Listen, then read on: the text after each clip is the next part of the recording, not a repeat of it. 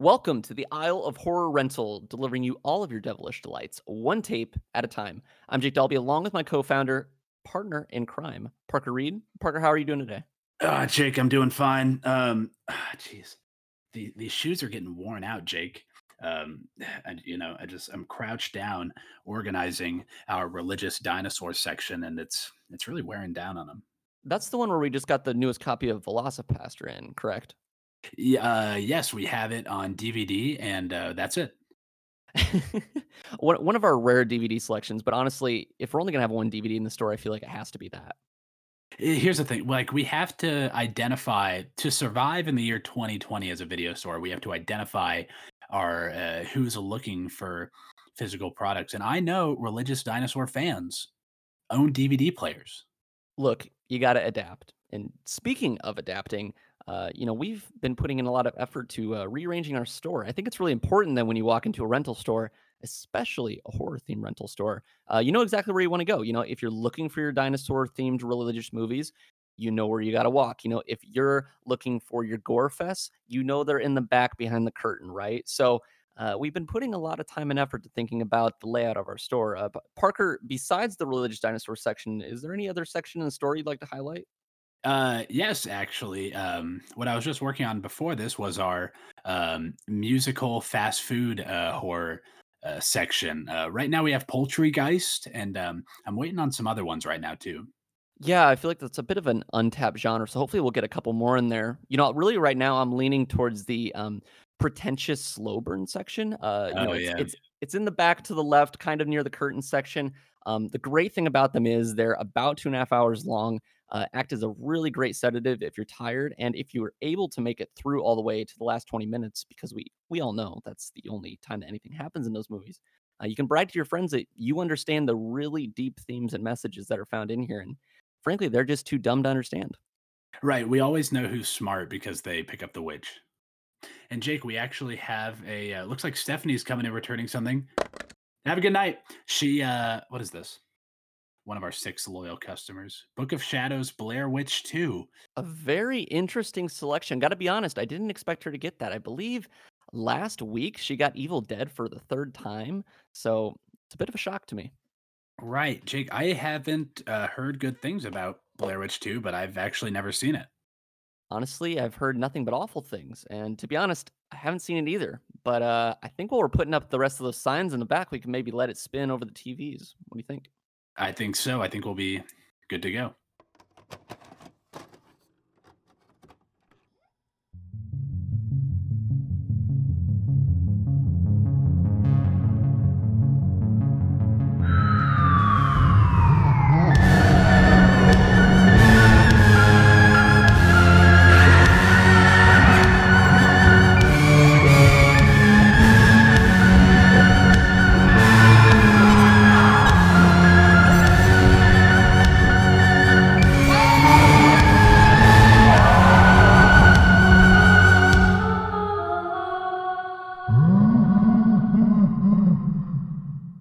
Right, Parker, and that was Blair Witch 2 Book of Shadows or Book of Shadows Blair Witch 2. The title really makes no sense, and we'll get into why uh, it is that way in just a little bit. But uh, Parker, got to be honest, uh, this is a pretty interesting movie. Um, in a lot of ways, it's definitely one of the worst horror movies I've probably ever seen.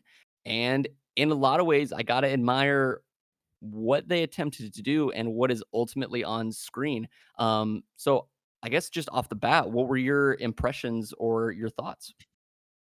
Jake, uh, Book of Shadows colon Blair Witch Two is um It's one of the more daring sequels. It's one of the riskiest sequels I've I've ever seen. Uh, you know, in terms of you know, the safe route would have been a follow up found footage where uh, you know they probably up the violence a little bit. Uh, you know, they probably add a little bit more lore, probably more characters to die. You know, kind of what we see these days. But um, I don't know. I, I think they had a really big scope, and you can almost see it in the um, in the budget because the budget for the original was only uh, you know estimated at max a half million dollars. Uh, the budget for this movie was fifteen million dollars. So I mean, they were ready to go all out, and they were ready to you know, soak this in meta commentary. Yeah, and so for the uninitiated, Blair Witch 2 is not found footage. Um, the first 10 minutes does contain interviews, but the rest of the movie, like I said, is not found footage. Um, we follow a group of uh, basically fans of the movie. A, a lot of the movie's commentary is about fandoms and and just kind of looking at the Blair Witch uh, and the cultural um, impact that it had. Um, so we see a bunch of fans uh, kind of descending upon the town of Burkittsville. Uh, one of the local residents, Jeff, runs a Blair Witch tour company, um, which basically takes them out into the woods of Burkittsville over to Rustin Parr's uh, house or the remains of what is there. And uh, pretty much he takes people out there to spend the night and try to see ghosts. Uh, so we see him and a group of students go out there for an entire night. They party it up, and in the morning, they find that basically everything they have has been ravaged. They can't remember what happened. They're having hallucinations. Um, several of the members have stickmen kind of tattoo or burnings on their body. Um, and so, in order to try to figure out what happened, they head back to Jeff's house and they start to unravel the mystery of the night through a series of videotapes capturing um, basically uh, what actually happened during that night. Um, Parker, one of the most interesting things I think about the movie, and the thing that I noticed first is the tone of the movie because it feels very, very different from the original. I think the first 10 minutes of this movie is honestly at times kind of funny based on what some of the residents are saying. Like, I think uh, one of them says something like, uh, I was gonna go see the Blair Witch, but then I ended up in the hospital, and then I watched it 18 times after. Like, it's just super blunt and like to the point. And that combined with some of the opening uh shots within the hospital and inside the asylum where there's a lot of Dutch angles, a lot of wide angle lens, a lot of weird zoom ins that makes people's faces look kind of distorted. It's kind of a weird fever dream of about 10 to 15 minutes before we actually get the title sequence and we start to understand what the movie is about. Um, so, from that perspective, it really hits you over the head with the fact that this is completely different and it's its own uh, animal. Right. It really wants it really wants everyone to remember that this was a big deal. Like this this movie that it's a sequel to is a big deal, right? And you know, I you know what's funny about this movie is that the first third or so, I think this movie actually has a really distinct three act structure in terms of uh, almost every exactly 30 minutes, the movie moves on to a new uh, segment. Uh, you know, the first uh, 30 minutes is basically, like you said, that kind of um, is basically kind of that, you know, uh, what am I trying to say? Like the them embarking onto this trip and becoming a group, and the second act is kind of them kind you know sitting around trying to figure it out and the third act is kind of the descent into mad- madness and conclusion. And jake i actually don't mind i did, actually didn't mind the first third of this movie uh which is weird because it's i don't know. It's it's strange because yes like you said it is way more in your face and you can tell just by the music selection they choose a lot of hard rock a lot of like almost industrial rock choices and um it's simultaneously very early 2000s, but also the first one was released just a year before. If I had to choose, I would actually say the first third of it is pretty insufferable to me. Hmm. And the ending 30 minutes or so is when the movie kind of starts to redeem itself. Um, only because it feels like it starts to commit to its own rules and commit to its own aesthetics near the end. Um, whereas the beginning to me, like I said, it feels really fever dreamy to where um, the editing is just it's it's all over the place. We're getting flashbacks, we're getting flash forwards, we're getting uh, these intercut scenes of campers just being slaughtered, which uh, we don't really understand the context of any of that until the very end of the movie, and therefore it's extremely disorienting. Which I think, to an extent, is kind of the purpose of the movie, and we'll get to that in a little bit. But I just couldn't get behind the characters or really anything that was going on for so long because I was just literally so confused about what was happening, what these characters' motivations were, why they were so kind of stereotypical 2000s teenagers. Um, uh, we were watching and like, the minute the Marilyn Manson music came on at the title sequence, I was like, "Holy shit, this is the most 2000s thing I've ever seen." And it and it really does feel like a 2000s music video for a lot of it. Super fast editing, uh, really kinda weird effects, uh yeah, I I I don't know, I I I think the end, it started to redeem itself because I think that's where some of the more psychological thriller aspects of the movie came in, but the beginning just felt like a bit of a mess. And here's the thing, Jake. I think we can kind of I think that there is objectively an interesting movie hidden within Book of Shadows, Blair Witch 2.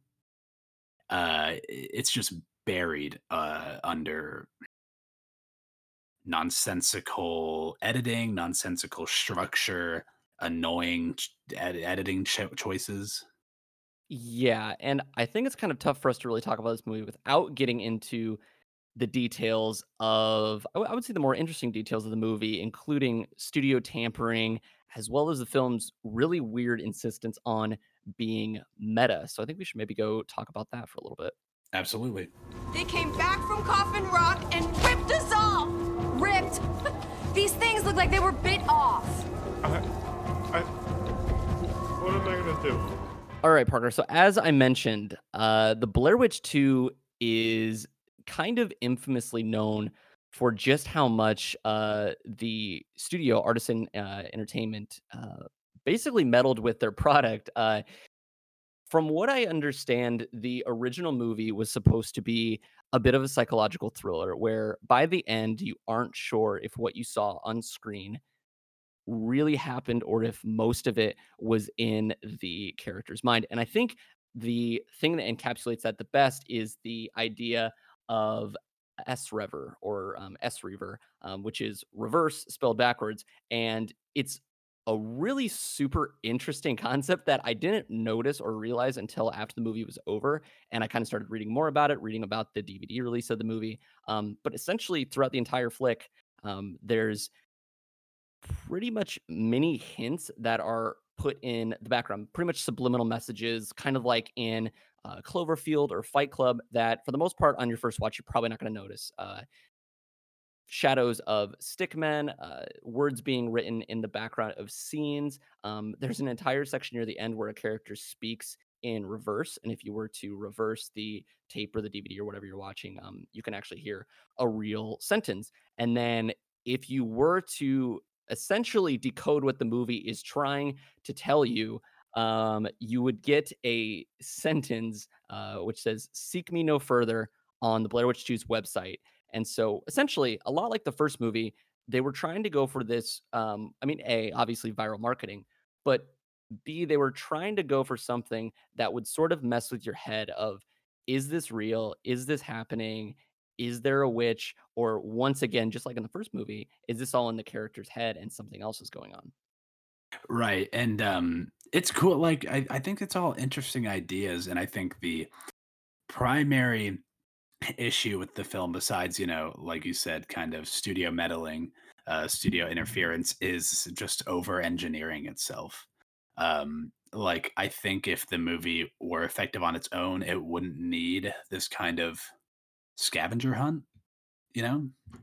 Yeah, and I think it helps to kind of know that a lot of the stuff that at least that I had a problem with, it sounds like were additions made by the studio last minute without the, um, director's consent. So, for example, um, most of the scenes of violence apparently, the original movie really wasn't supposed to be violent at all. Um, the scenes where you see the, um, the campers being killed, uh, that wasn't in the original cut of the movie. Um, they added the Marilyn Manson song at the beginning, it was supposed to be a Frank Sinatra song originally. The asylum scenes at the beginning with Jeff were also never in there, and a lot of the movie was just recut into something else, which explains why the movie just feels so sporadic, and also why it feels at times so generic. Like, uh, later on, there's, uh, I believe Jeff keeps having these visions of a like, a dead girl, or I mean, it looks like something out of The Conjuring, but, like, 10 times more generic, Mhm. and, like, that, I think, as a whole is think that kinda sums up the worst part of this movie, is that at its worst, it is gotta be one of the most generic early 2000s kind of slasher-esque horror movies I've ever seen. Like, I I feel like while watching it, it feels along the lines of, like, A House of Wax or kind of like Halloween Resurrection kept coming to mind, just the way it was shot and some of the dialogue and some of the acting. Um, it just feels really corny, but as you're mentioning, there is a structure here that could be super interesting and basically like a meta commentary on the cultural impact of the Blair Witch while also making a really cool psychological thriller. Right. I think the idea of existing in a world where the movie exists, uh, trying to investigate it, and then being like influenced by the Blair Witch is kind of interesting, actually. Uh, and when I kind of think about the the like skeleton plot, I don't think it's a terrible idea. Um, because once again, I do think, uh, especially with something like that, if they would have gone with like a safe sequel, I mean, I don't know what more they could have done. I guess we'll find out uh, next week with the uh, Blair Witch uh, 2016. But uh, you know, Jake, I think besides being over-engineered, uh, what leads to a lot of downfalls in this is when they choose to like uh, kind of give specific information and also like you said kind of the kind of the visuals characters are having like these hallucinations throughout uh you know at one point uh kim kind of like walks upstairs and sees jeff like in a in a in an electric chair Oh uh yeah, yeah. which which obviously is supposed to be a hallucination but it's such a cheap sort of uh, you know it's it's such a cheap like annoying almost representation of a hallucination Yeah, and and that's kind of throughout I think a lot of the middle portion is there's just these really weird like it almost feels like you're walking through a really cheaply made haunted house. Um, there's an Mhm. entire section where um, Kim, the um, the the goth girl, is going to get beer, and she's walking around the store, and like people are just acting like cartoonishly mean or weird around her. And again, like when you look at a whole at what they were trying to do of making this uh, sort of mind game of like eh, in the characters' heads this is happening, but in real life is this happening? Like uh, seeing it through that lens, it kind of makes sense. Like these, uh, like the people at that convenience store are being weird because in the character's mind she's slowly going insane. But again, the way that the film presents its plot and its details doesn't give you enough information to really discern that until you really get to the final um uh, to the final plot twist because up until that point uh the plot points just they're all over the place i mean we go from uh where they go back to jeff's place and they're looking at the tapes to um tristan gets a miscarriage just like kind of out of nowhere and there's a weird like hallucination of her with a baby um in the river of the woods where the blair witch project was filmed um there's like this whole section with a bridge collapse near the end. It's just it is so shoddily edited together that it really makes it hard to keep up with the movie. And therefore, when you do get a scare or you do get something that's relatively kind of spooky, it just feels kind of slapped on and you don't get that um effective buildup that you would in another movie. right i think it, this actually could have been like an interesting um movie if they would would have made a choice to like have the five people eh, and you know people because people are constantly like leaving the room like being disengaged i think this could have been interesting if it was uh, almost like a one shot movie maybe where like everyone's in this besides maybe like the introduction and then once they get into this house it would be interesting if all five people just stayed in there for the entire time. So it's less clear if things are weird or not because as it is you kind of get um uh, you kind of get these clips of going back to like uh, the news reporters with the sheriff calling Jeff uh, about the murders of the tourists and uh, you know Tristan going to the hospital, Kim going to the convenience store. It kind of takes you out of the tension that's happening at the weird like warehouse home that they're at.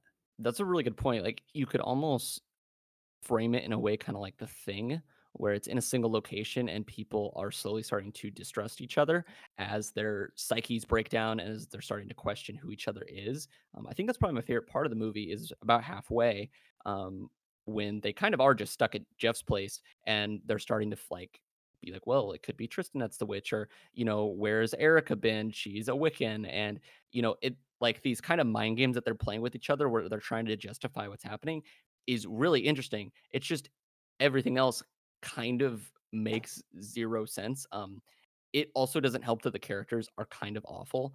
Um, I read online that the director was trying to basically satirize the types of people that went and saw um, Blair Witch. So Jeff represents kind of the more salesy entrepreneur spirit, spirit where people are trying to exploit the Blair Witch by doing exactly what he does in the movie, selling stickmen, selling selling merch. Um, uh, Erica represents the Wiccan community who were mad about the movie because the way it represents witchcraft. Um, uh, Kim is sort of the fanatic character, the one who's really obsessed with the movie, and then the um the other two whose names I honestly kind of forget, uh, Tristan and uh Steven, uh, are sort of like the intellects who have seen the movie a million times and know everything about it. They're trying to kind of uh, find the deeper meaning, and in that aspect, that's kind of cool um, because again, it's a super meta commentary on the movie, and honestly, at the, as on the genre as a whole, if you look through the movie, there's tons and tons of references to older horror flicks. The problem is, based on the editing and everything else that was added to the movie, you would have zero way of knowing that. Um, at least I have no idea how you could possibly figure that out from what is on screen. hmm Now, Jake, um, so the so we have the ending of this movie, um, and I kind I kind of want to know what you think about the ending because I thought it was pretty the binary what happened, but I learned that I guess it's kind of like people kind of discuss what happens at the end. So, uh, so they so Erica dies. Uh, I guess we don't know how at the time, uh, and then Tristan they uh gets uh Steven pushes her off of like this scaffolding uh with a noose and hangs her but it's revealed at the end that they are arrested.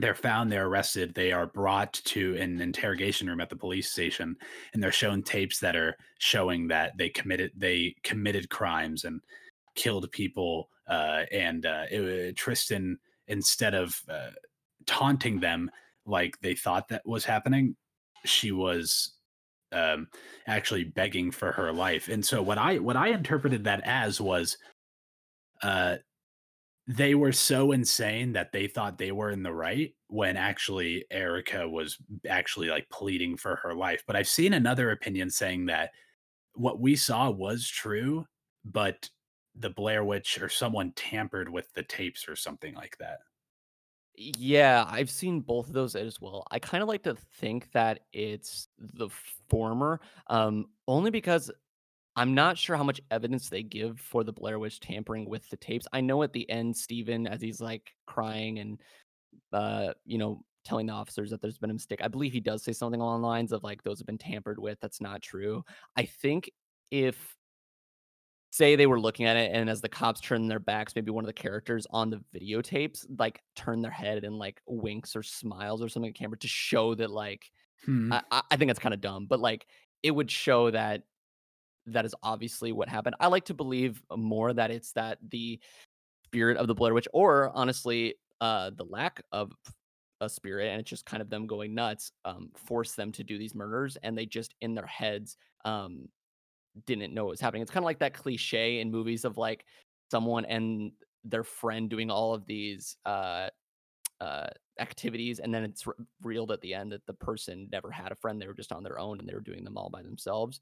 right So I that's kind of how I like to think of it. My biggest problem with the ending, w- once again, comes down to the editing because we're shown at the at the beginning um, all of the main characters besides Erica and Tristan being interviewed by the police, um, as well as the fact as throughout we see these little scenes of um, we we don't see the main characters, but some sort of group of people murdering the other group of um, Blair Witch tourists. And so, because of that, a lot of the tension I think is sort of diminished from the beginning. Because again, we know like obviously Jeff's not gonna die. Obviously, uh, you know, Kim didn't do anything. Uh, and so once you get to the end and you see the reveal, I feel like by that time it's either obvious as to what's happening or the reveal just didn't have a whole lot of impact. I remember watching it and I kind of set up and I was like, oh, that's it. So they just ended up killing some people. Whereas I feel like if the movie was treated more as a slow burn, kind of almost in the vein of like a 12 Angry Men, to where they're, as you're saying, in one room, they're kind of going insane. And then at the very end, we realize like, oh, they went out and did all these horrible things, and we had no idea. You know, we sympathized with them at the beginning, and then at the end, we realize how much of a monster they are.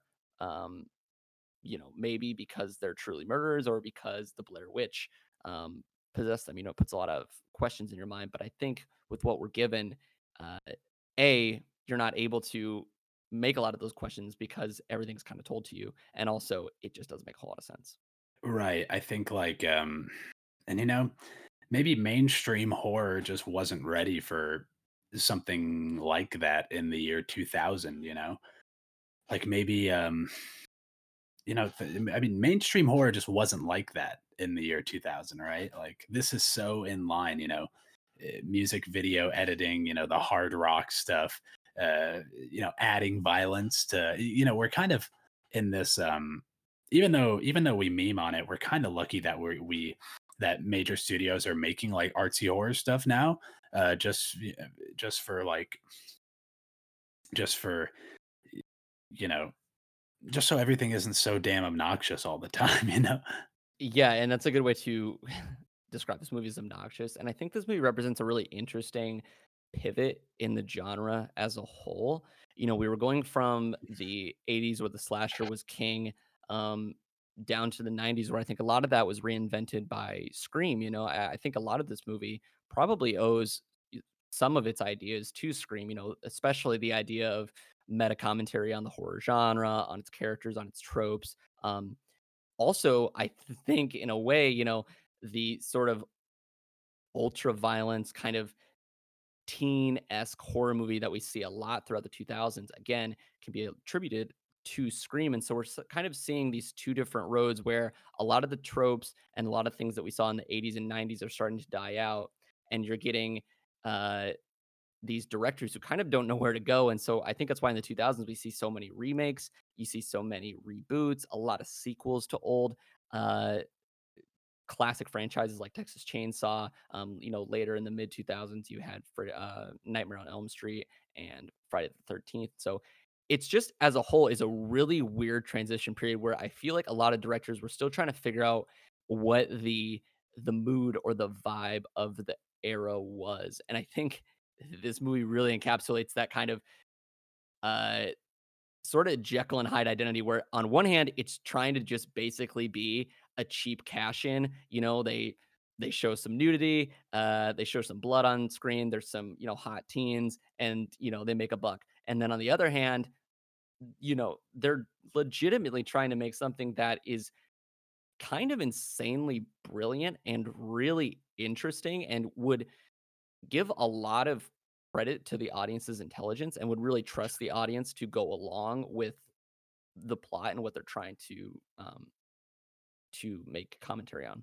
Right. It's basically like um it's like the studio was given an insightful meta horror flick that they wanted to turn into a generic uh violence ridden Totally. like mainstream horror movie. And like cuz you know how like in a, a lot of movies will start off as you know, they'll start off as a script for something and then they'll get moved into a different franchise in order to make a buck. You know, Cloverfield is pretty well known for this of taking scripts for other movies, adding in a couple details, and then oh, now it's a uh, it's a Cloverfield movie. This feels exactly like that, where it feels like it was something completely different, and they basically added in the lore, added in the nods to the original. Which, to be fair, there is a lot. This movie does reference the original movie quite a bit, and so in that aspect, it does respect its um its predecessor.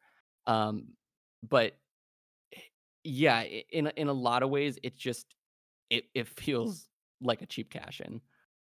Unfortunately, uh, this is kinda where even though we're only on the 2nd entry, this is kinda where the franchise goes off the rails. Um, so now I've absorbed all of the pieces of Blair Witch Media and, like, eh, this one, like, eh, this is the low even though this is the low point, it does get worse, like, it it almost, like, retroactively affects everything that's released after by creating lore that maybe wasn't even meant to exist. Like like, when they're when they're talking about Rustin Parr in the first one, they aren't like, "Oh, yeah, this is like some mythical figure in this world," you know? Like, it's it's just a guy, like, you know? I Mhm. In this in Blair Witch 2 takes little details like that, uh, and blows them up. It's also kinda like how in this movie, they reiterate over and over again how violent the first movie is, even though it's ridiculously tame, the Oh, first yeah, one. there's there's, like, not a single drop of blood. And So what's yeah. and what's interesting about kinda what you brought up there is, I think with the original vision for the movie sort of being this satirical take on the impact of the Blair Witch and maybe kind of sensationalization in media, you know, the idea of them taking the Blair Witch, and now you have all these, you know, fanatic people who are pulling out every detail from the movie and who are making their own lore, and, like, you know, it happens all the time with, like, video games, you know, where people are ta making expanded books and and all these sorts of things, you know, and so, like, in that aspect, it kinda makes sense, like, they're they're commentating on that, but again, because the movie was meddled with so much and that original vision isn't really there, it feels like all of this canon is added for no reason, when the original movie, it did not need it, like, I don't need to know, you know, all this information about Rust Rustin Parr, I don't need to know about you know, because several times during the movie, they reference, um, I believe it's it was an old lady, like, back in the 1800s or something, or 1900s, who they believe could be the Blair Witch. Again, I don't care, you don't have to tell me who the Blair Witch could have been, like, I will buy that it's just a ghostly spirit, I don't need to know all of these, um, these extra details, and so, yeah, in that aspect, it's a it's a bit overkill. Right, and I think even though it's even though if we're talking, like, the original idea, even though the original like, uh, idea and I'm sure script are pretty interesting on their own, it's also inherently flawed because it kinda takes away from what, uh, made the first one so, uh, unique. Yeah, and I we've said it a million times, but I gotta give credit that they tried, like, I can 100% like, if you gave me a lot of time, I could probably bust out a really mediocre script that basically follows the exact same plot points as the first one, just change a couple characters, and you could probably make a sequel that's almost the exact same thing, and it probably would've done alright, right? But it does sound like at least the director wanted to do something that would push the audience to think a little bit and to kind of go outside of the traditional sequel mold, but again, like you've said, we have to judge what we have on screen, and what we have on screen, it just isn't that. It's a complete mess that, at its worst, is extremely boring and really, really confusing, and at its best is honestly kind of just a mediocre thriller from the early 2000s with the Blair Witch name kind of slapped on here, because I think if for the most part, if you were to take away the Blair Witch elements, the movie wouldn't get any better, uh, nor would it get any worse, which I think is just kind of a sign that it itself is just a really bad script. Yep, um, yeah, you know, this is definitely a subpar flick. I don't think it's like there are parts of it that are, like, embarrassingly terrible, but as a whole, I actually think, like, a is, like, kind of interesting, so, eh, I don't think it is, like eh eh, I don't think this is an irredeemable flick is what I'm trying to say. No, I I would agree that there are some elements that I enjoyed, um, even though I would say the vast majority of the movie I definitely didn't enjoy, but, uh, Parker, what do you say we take a look at, uh, some of the spooks found in this movie? Yeah, absolutely. Just a few miles from the town of Burkittsville, where just hours ago, police arrested three obsessed movie fans who allegedly committed a series of ritualistic murders after watching last summer's blockbuster movie, The Blair Witch Project. Oh, I just Okay, Parker, as we mentioned, this film, I think, tries to build itself more as a psychological thriller versus a supernatural horror movie like the first one. And so, my first question for you is Is the film effective at building atmosphere or even in its most basic sense, just being scary? Um, I would say no to both of those. I think it gets close with atmosphere, but once again, the little things like the obnoxious editing and effects really detracts from it. I don't think this movie, I think the attempts to make this movie scary are pretty embarrassing. Like, you know, ghost girls, disappearing dogs, owls flying through windows. It's all pretty like standard PG haunted house stuff. Yeah, and like, I mean, I realize that, I mean, it's 15 million still isn't a huge budget. I mean, but that's more than a lot of like Blumhouse productions nowadays. And the movie looks awful at times. I mean, there's an entire, in the credits, there's an entire group dedicated just to the animatronic owl. And I swear to God, that owl doesn't move the entire movie, except for like one scene where they basically yeet it through a window and it just Yeah. lands on the floor. And, and Like, it's clear it's clear they just extended the wings and then two hand through it. Yeah. I'm convinced they just gave an intern on set and they're like, just throw this as hard as you can at this window.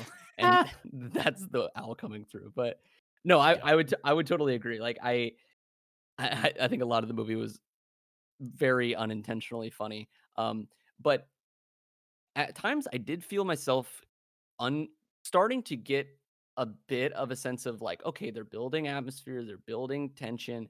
Um, you know, as the characters are starting to go a little bit insane. But as you mentioned, it's every time they leave the house, all of that tension is just pulled away. You know, when Kim goes to the convenience store, it's just so wacky and it's just so kind of out of nowhere that it takes away all of that tension immediately. You know, when we see Jeff, you know, in this god awful, I mean, it's just awful makeup to make him look like he's, in the electric chair. Again, like it just makes you feel like, what movie are we watching? Like, I mean, this is a $15 million sequel to one of the biggest successes of the past, you know, year. And it just baffles me that they weren't even able to make like just the normal scares work. And what's funny is like we mentioned how, you know, a lot of the tropes that are found in the Blair Witch were kind of new for the time. Well, a lot of the things found in like the first 10 minutes of this movie are so cliche, it's ridiculous. Like within the first 10 minutes, we get a jump scare of the uh the Blair Witch, the opposing Blair Witch tour crew. You know, they're like they hear a noise and then they pop out of nowhere and it's a jump scare. And I feel like in that moment, I was like, okay, yeah, this movie is going to be your stereotypical 2000s horror movie just with that one scene alone because you really didn't get any of that with the original Blair Witch. And so a lot of that subtlety, a lot of that tension, a lot of that as we mentioned last time, you know, your mind sort of creating the horror is completely gone. Also, like they get close at times, but also sometimes they just so miss the mark. Like like first of all, there's this super on the nose. It's when they go out, and of course they go out, and for some reason they want to get fucking hammered in the middle of this forest. Yeah, this movie is so scatterbrained. I I That feel whole uh, that whole like scene makes on a side note, that whole scene like makes no sense because from what I understand, they all met each other like that day. And then they're all like, you guys just want to like get hammered and like prance around the woods. Like it it's it, it happens within like five minutes. Right, so they go out, uh, they wake up and all of their, uh, documents are shredded, which is fine, but all which is, you know, is part of the story, but also, like, all of the positions they're sleeping in don't make logical sense, like, eh, some of them would be, like, sleeping next to each other, right? Like, they're all, like, evenly spaced out around, and then also, just one of the most embarrassing uses of music is when they use the Queens of the Stone Age song that's that, like, says what Vicodin and and and Oh and yeah. marijuana, alcohol. What Isn't that embarrassing that's during the party sequence, isn't it? Right, and it's like, uh, yeah, but what they don't is that totally misses, like, the point of that song. It, exactly. It that's in that aspect, like that feels like exactly what the 2000s it's like. I always think of like to Freddy versus Jason and how like there's like these random scenes of like you know nudity or like kids partying and I get that that's again it's it's part of like the trope of the genre but again like they're just in there because that was sort of the excess of the 2000s this sort of obnoxious music video esque type of editing and filming and like yeah you mentioned there like that scene just pretty much sums it all up God, what a weird movie.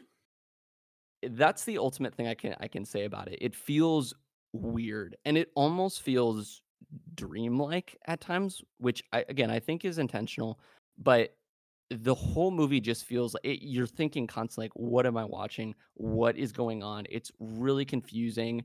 The constant flashbacks and flash forwards are just they're unsettling, but not in like a scary way, just because your brain is trying to constantly wrap its head around where are we at in the story? What are these characters doing?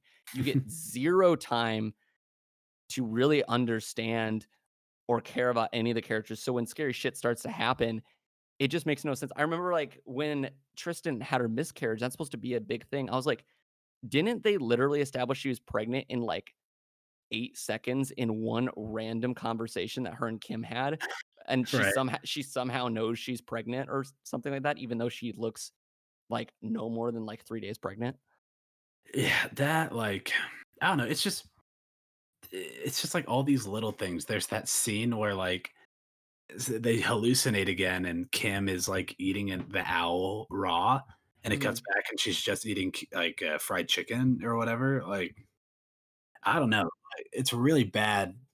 That scene in particular, I read was supposed to be, uh, an homage to Night of the Living Dead, um, as well as the scene where Erica's naked and she's kinda prancing around a tree. It's supposed to be an homage to Evil Dead, and that stuff's cool, and again, in the original concept what the director had, which is, you know, a commentary on the horror genre, that makes a lot of sense as to why those are in there. But in what we have here, it just makes 0 sense because again, as an audience member, I mean, we we we've seen a lot of horror movies, right? And I would have never picked that up in a million years. And so in this context, it just seems really, really stupid.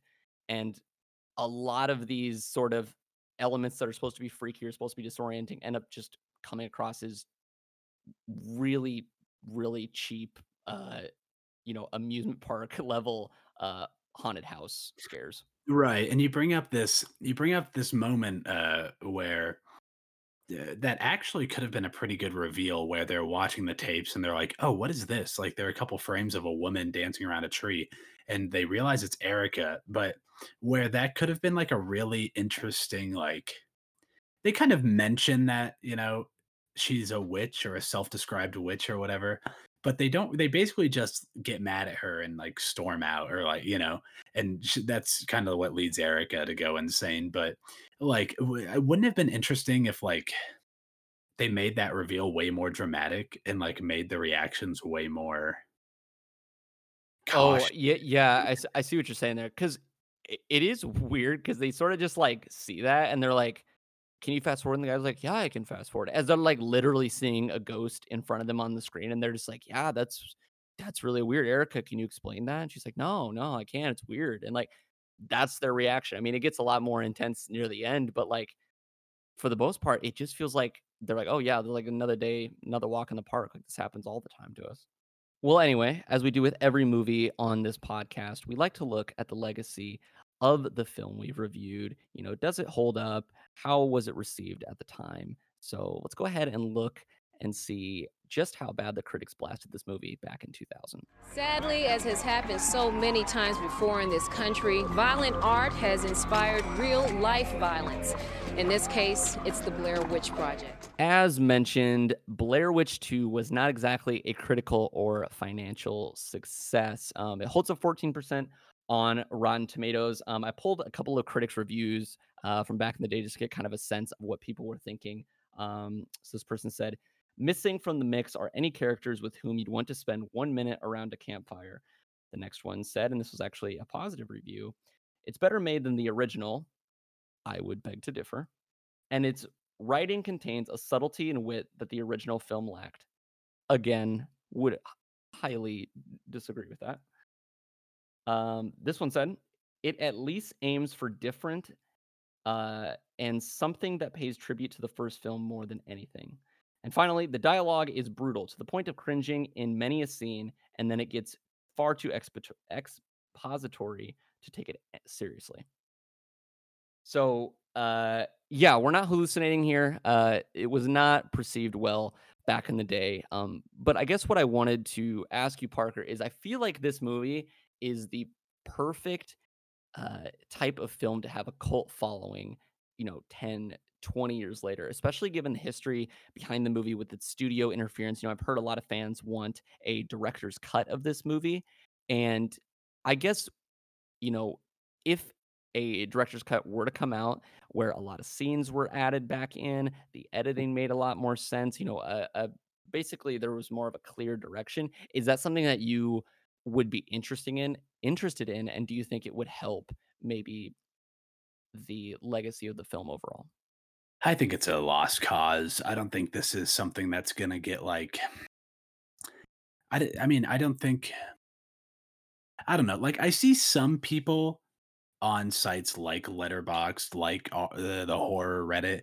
I see some people kinda defend it a little bit, but I just don't think that there's, like, a lot of, uh, goodwill toward this movie, and I don't know if 20 years after, if a, um if a director's cut would change things enough that people would be like like, how do I like, I don't think when the director's cut would come out, people would be like, "Whoa, Blair Witch 2: Book of Shadows is actually better than the original." I don't see a reality where that exists. So in my mind, it's like. Uh, no, I I totally agree, and what I think a lot of people fail uh, I should say those who believe the movie is kind of misunderstood or is actually kind of a gem because I, I did find plenty of people online who said that is that I feel like a lot of the elements here are just objectively not good on their own. I think the acting is very mixed across the board. I think some people do an okay job. Like I think Jeff, the actor who plays Jeff, um, he does okay at times. Other times it feels like he's playing in like the OC or One Tree Hill.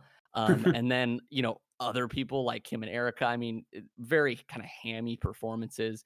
Um, you know, I don't think the direction as a whole is really all that interesting. I don't think the cinematography is all that interesting. Like, for the most part, I think it's a pretty boring movie to look at. And so I feel like with those elements in place, I don't think a director's cut or a sort of uh, fixing of the movie would actually make it more interesting. I think the idea that the director had and sort of what he was going for is super interesting, but again, it's not there at all. And I think one of the more interesting comparisons that I saw online is people were saying that this is sort of the Halloween 3 of the 2000s in that um, a lot of people hated it when it came out and then after a while people started to love it. Um, I would personally really really disagree with that. I think Halloween 3 is objectively a really well-made movie and it's a really interesting horror movie that was not liked because of its ties to the Halloween series, not necessarily because of the content of the movie. Whereas I feel like people don't like Blair Witch 2 because it's a shitty movie. Right, and I mean, I feel like I can speak to this because I've watched both of those movies within the last week, and the difference is, uh, Halloween 3 doesn't need help to be good, like, uh, you know, it's it's clear that people didn't like the movie because it is like an outlier. It's it's the easy one to dismiss, right? Whereas in a sense, Blair Witch 2 also is, but also not. You know, it's so intrinsically tied to the original. It's in, literally in its DNA. Yeah, absolutely. I I think if you were I know I mentioned it earlier, but I think if you were to take away the Blair Witch references and, you know, Blair Witch from the title itself, uh, it would just make the movie way less interesting than it already is. It kind of does need that name. Whereas Halloween, like, it's literally called Halloween because it was supposed to continue the series into more of an anthology, um, direction. It didn't wasn't actually supposed to have anything to do with, you know, Michael Myers, the rest of the series. So, again, the fact that it can stand on its own versus Blair Witch, which definitely it cannot stand on its own and and I would say doesn't really have a legacy. I would say the really only legacy the film has is its studio interference and the fact that today that still happens all the time. And I think that happens quite a bit with horror movies, especially with those who need to be cut and edited for um for rating. Um, you know, so besides that, I would say, you know, I would also say that it's a movie that I would say, unlike the first movie, I do feel like this movie could improve with multiple viewings. I mentioned in the last podcast that I don't think the Blair Witch is classic for multiple viewings because I just think the enjoyment and a lot of the tension isn't as um, intense the second or third time around. Whereas I feel like this movie, I could find maybe some things or little nuggets. You know, the fact that there's all of the um, uh, subliminal and hidden messages throughout the movie. Like, I do think in that aspect, it maybe beats out the original only in replayability, but that's about it. Yeah, I don't think this movie has a le- you know, eh, considering you brought up Halloween's 3. I think Halloween three's legacy is that it was misunderstood and whether you think it's great or not, people think eh, at least um ide- or accept that it is uh was unfairly rated. I don't think the same is true with Blair Witch uh 2. I would absolutely agree. What is your problem? You're with the witch people. Lady, I'm just here to buy groceries. Witch! And once again, that was Blair Witch 2 Book of Shadows. Oddly enough, and we didn't mention it yet, uh, there is no Book of Shadows at all in this movie. Uh, that was just added last minute because. And I think that uh, pretty much sums up the movie. Not the worst thing we've ever seen, um, but, you know, we probably could have kept ourselves entertained better while putting up these banners in the back. So uh, maybe it's time we put this movie in our three for one trash section. What do you think, Parker? Absolutely. You know, even though we meme on uh, movies like uh, A A24 offerings, those even though we joke, those are full. A lot or a lot of them are full experiences, whereas this was unsatisfying in many ways. Absolutely. I definitely could have taken my hour and a half back. I could have watched The Witch. We could have. We could literally start that right now, and I probably have a much better time in just 10 minutes. Now, don't get too far. You would have to wait at least uh, eighty minutes. That's true. It is in the uh, slow burn pretentious section for a reason. Well, once again, thank you so much for listening to our podcast. We really appreciate it. Uh, you know, as we start to get more customers, uh, we'll be sure to have even more reviews coming as we're getting more returns in. Um, but if you want to become a member, uh, we weren't able to print business cards in time, as you know, this moving process was uh, pretty fast and furious. But you can definitely become a member by following us on social media at Aisle of Horror on Twitter and Instagram. That's where you can keep up with all of our latest rentals, our store updates, our show updates, uh, really everything else. Um, we'll be posting some new content there in the next couple weeks. You can also follow us on Letterboxd. I'm at Jake Dalbey. That's Jake D A L B E Y Parker. You can follow me at PK Reed, P K R E E D. Anything else you want to add in Parker? Jake, I am um I'm looking forward to next week checking out uh Blair Witch, uh the sequel slash pseudo reboot from 2016. I'm sure it's going to be every bit as awful as I expect it to be.